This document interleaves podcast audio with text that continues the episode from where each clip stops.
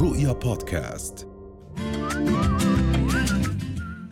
أهلا وسهلا فيكم من جديد. بنرحب بالدكتورة ربا مشربش أخصائية التغذية والحديث عن بعض الأغذية التي تحافظ على إدرار الحليب وتغني تجربة الرضاعة الطبيعية. أهلا وسهلا دكتورة. أهلا أهلا صباح الخير. كيف حالك؟ أهلا تمام الحمد لله. أهلا وسهلا فيك. دكتورة بداية يعني بماذا يعني يتأثر إدرار الحليب عند المرأة المرضعة؟ آه هلا هذا سؤال كثير مهم آه لأنه للأسف مرات معظم الحوامل لما يخلفوا ويصيروا بدهم يرضعوا آه أكيد بدهم بهمهم البيبي ويكون في عنا حليب كفاية بس بنفس الوقت بصيروا يطلعوا على جسمهم بفكروا إنه خاصة اللي بيخلفوا لأول بيبي بفكروا إنه الوزن رح يرجع طبيعي خلال شهر أو خلال فترة بسيطة جدا. نعم. فهون للأسف بيصيروا يتبعوا حميات قليلة جدا بالسعرات الحرارية ما بياكلوا كميات كافية وبركزوا مثلا بس على أشياء بيسمعوا إنها بتضر الحليب. هون بيوقعوا بمشكلة إنه لا بيكون في عندنا كفاية حليب للبيبي وما بتقدر تخسر وزن بالطريقة المناسبة. نعم. فعادة الحامل بدها آه، تعرف إنه بعد الولادة ليرجع الوزن الطبيعي بدنا على الأقل نعطي فترة ست أشهر لسنة. ليقدر يرجع الوزن. فلما يكون في عنا تصور إنه كيف لازم يكون في آه، نزول للوزن بهاي الطريقة هذا بيساعد جدا. نعم. ثاني شغلة آه الرضاعة الطبيعية رح تساعد الحامل آه لما تصير مرضعة إنها تخسر الوزن خلال الحمل. الحوائل المرضعات عادة اللي بيزيدوا بكونوا بياكلوا خطأ أو بياكلوا سعرات كثير حرارية أكثر من المطلوب. نعم. هلا عادة المرضعة بتحتاج آه 500 سعرة حرارية إضافة عن الاحتياجات اليومية يعني مثال. إذا سيدة ضمن المعدل الطبيعي آه وزنها احتياجاتها من السعرات نفرض 1800 أو 2000 سعرة حرارية نضيف عليهم تقريبا ما بين 400 ل 500 سعرة حرارية. خاصة بأول ثلاث أربع أشهر لأنه بتكون رضاعة ما بكون في عنا آه، آه، أكل للبيبي. فالطفل معتمد على حليب الأم.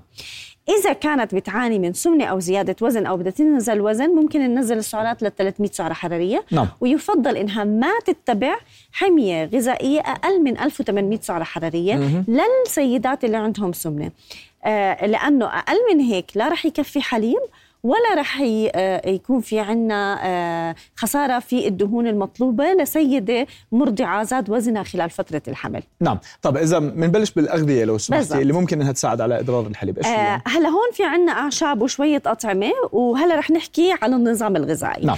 هلا في أعشاب ممكن ندخلها على النظام الغذائي أو أكلات ممكن تزيد من إضرار الحليب.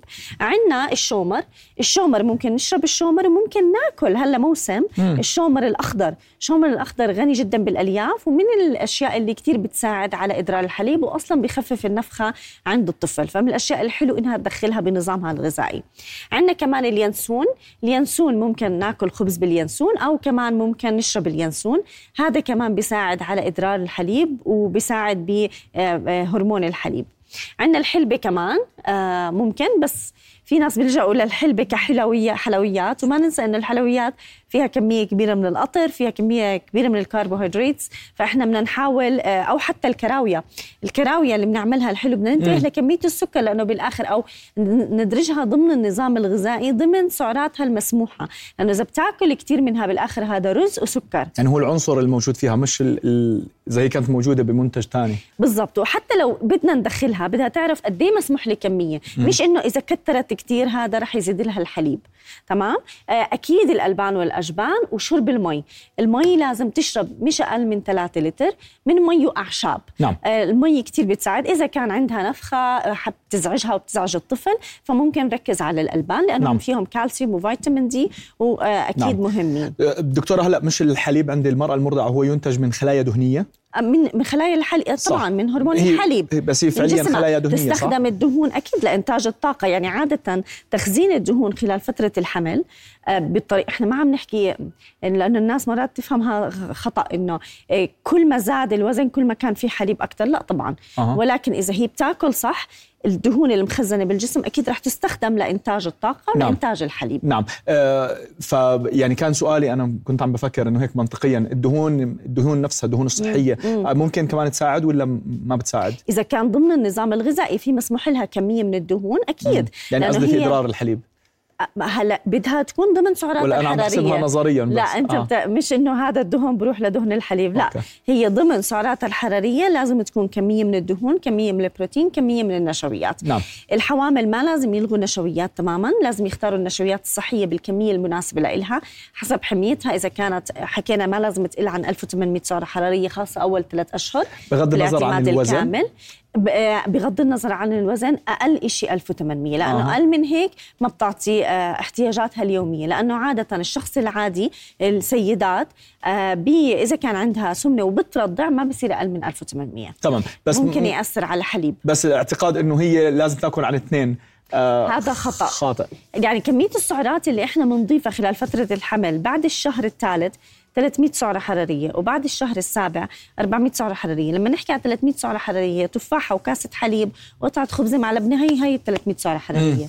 بس الناس بتفكر بيفكروا إنه الكميات هائلة جدا. صح. وهذا اللي بيخليهم يزيدوا وزن كثير خلال فترة الحمل أو يزيدوا وزن خلال فترة الرضاعة. وفي ناس بقول لك الرضاعة نصحتني هي الرضاعة مش نصحت.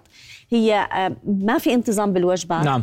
مرات معظم المرضعات بيكونوا آه، عندهم قلة ساعات نوم أرق تعب بتعرف بيبي جديد. صح. فمرات بصيروا ينسوا حالهم بالأكل. توتر بزيد الوزن. بس صح. يجوعوا بصيروا بدهم أي شيء صح. فهدول ال 300 400 اللي عم نزيدهم هم آه. احتياجات البيبي هي الاحتياجات اللي بتحتاجها الحامل خلال فترة الحمل زياده مم. عشان نمو الطفل إذا كان بالحمل. آه أنا بفكر و... إنه مثلا بيبي قديش بده يكون عمره؟ آه، سوري وزنه 3 4 5 6 7 كيلو. قد بده يكون احتياجاته يعني لا هي الاحتياجات اللي بتكون خلال فترة الحمل مم. لا يصير في عندنا الحمل بالشكل الطبيعي. نعم. يعني يكون الزيادة طبيعية. نعم. ففي عندنا سعرات إضافية وفي عندنا سعرات إضافية خلال فترة الرضاعة.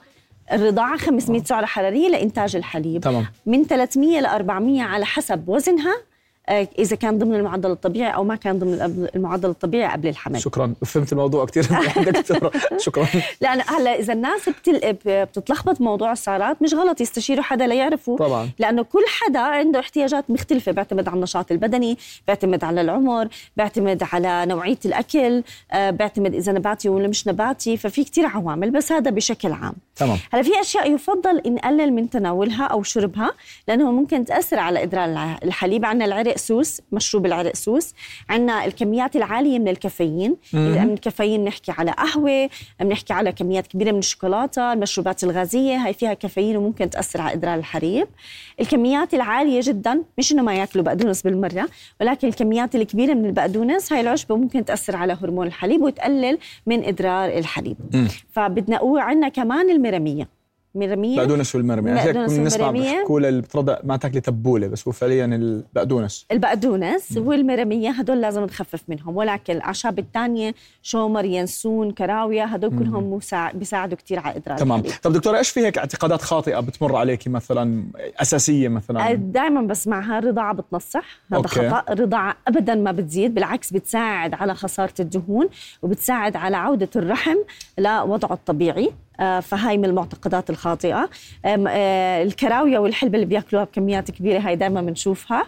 آه، وإنه كل ما أكلت كثير كل ما زاد الحليب أكثر ممكن يزيد الحليب ولكن ولكن يزيد وزنها. الستريس كمان التوتر والعصبية والنرفزة من الأشياء اللي ممكن تخفف الحليب. نعم. فهذا يأثر عليها. نعم جميل جدا. طيب آه، دكتورة فكرة الاستشارة قديش مهم إنه خصوصا الأمهات الجدد جزء صح. ما بيكون في كثير خبرة آه، قديش مهم يستشيروا أخصائيين وقديش ممكن يكون في معلومات خطأ على الإنترنت؟ آه، أكيد كثير موجود. بعدين في معتقد إنه هلأ صرنا نشوف إنه تقريبا 99% من السيدات بقول لك أنا ما عندي حليب. أه. هي مرات بكون في تكنيك غلط بالحليب أو طفلي ما بيشبع من حليب الأم نعم. حليب الأم كثير سهل الهضم والطفل أولها ممكن بحاجة خاصة أول شهر يرضع كل ساعة كل ساعة ونص فإشي طبيعي بأول شهر يكون عملية الرضاعة تكون كثيره لحد ما يصير stable وما بنقدر نعود الطفل على أوقات وقت معين للرضاعة من أول شهر لسه الطفل عم بيتعود وعم بياخذ احتياجاته نعم. ومعده الطفل بالأول بتكون كثير صغيرة فما لازم نعمل كمان over feeding خاصة اللي بيصير بالرضاعة من الحليب الصناعي. نعم جميل جدا. بدي أتشكرك دكتورة يعطيك ألف عافية. شكرا جزيلا معلومات هامة جدا. نتمنى السلامة دائما والصحة للجميع. رؤيا بودكاست.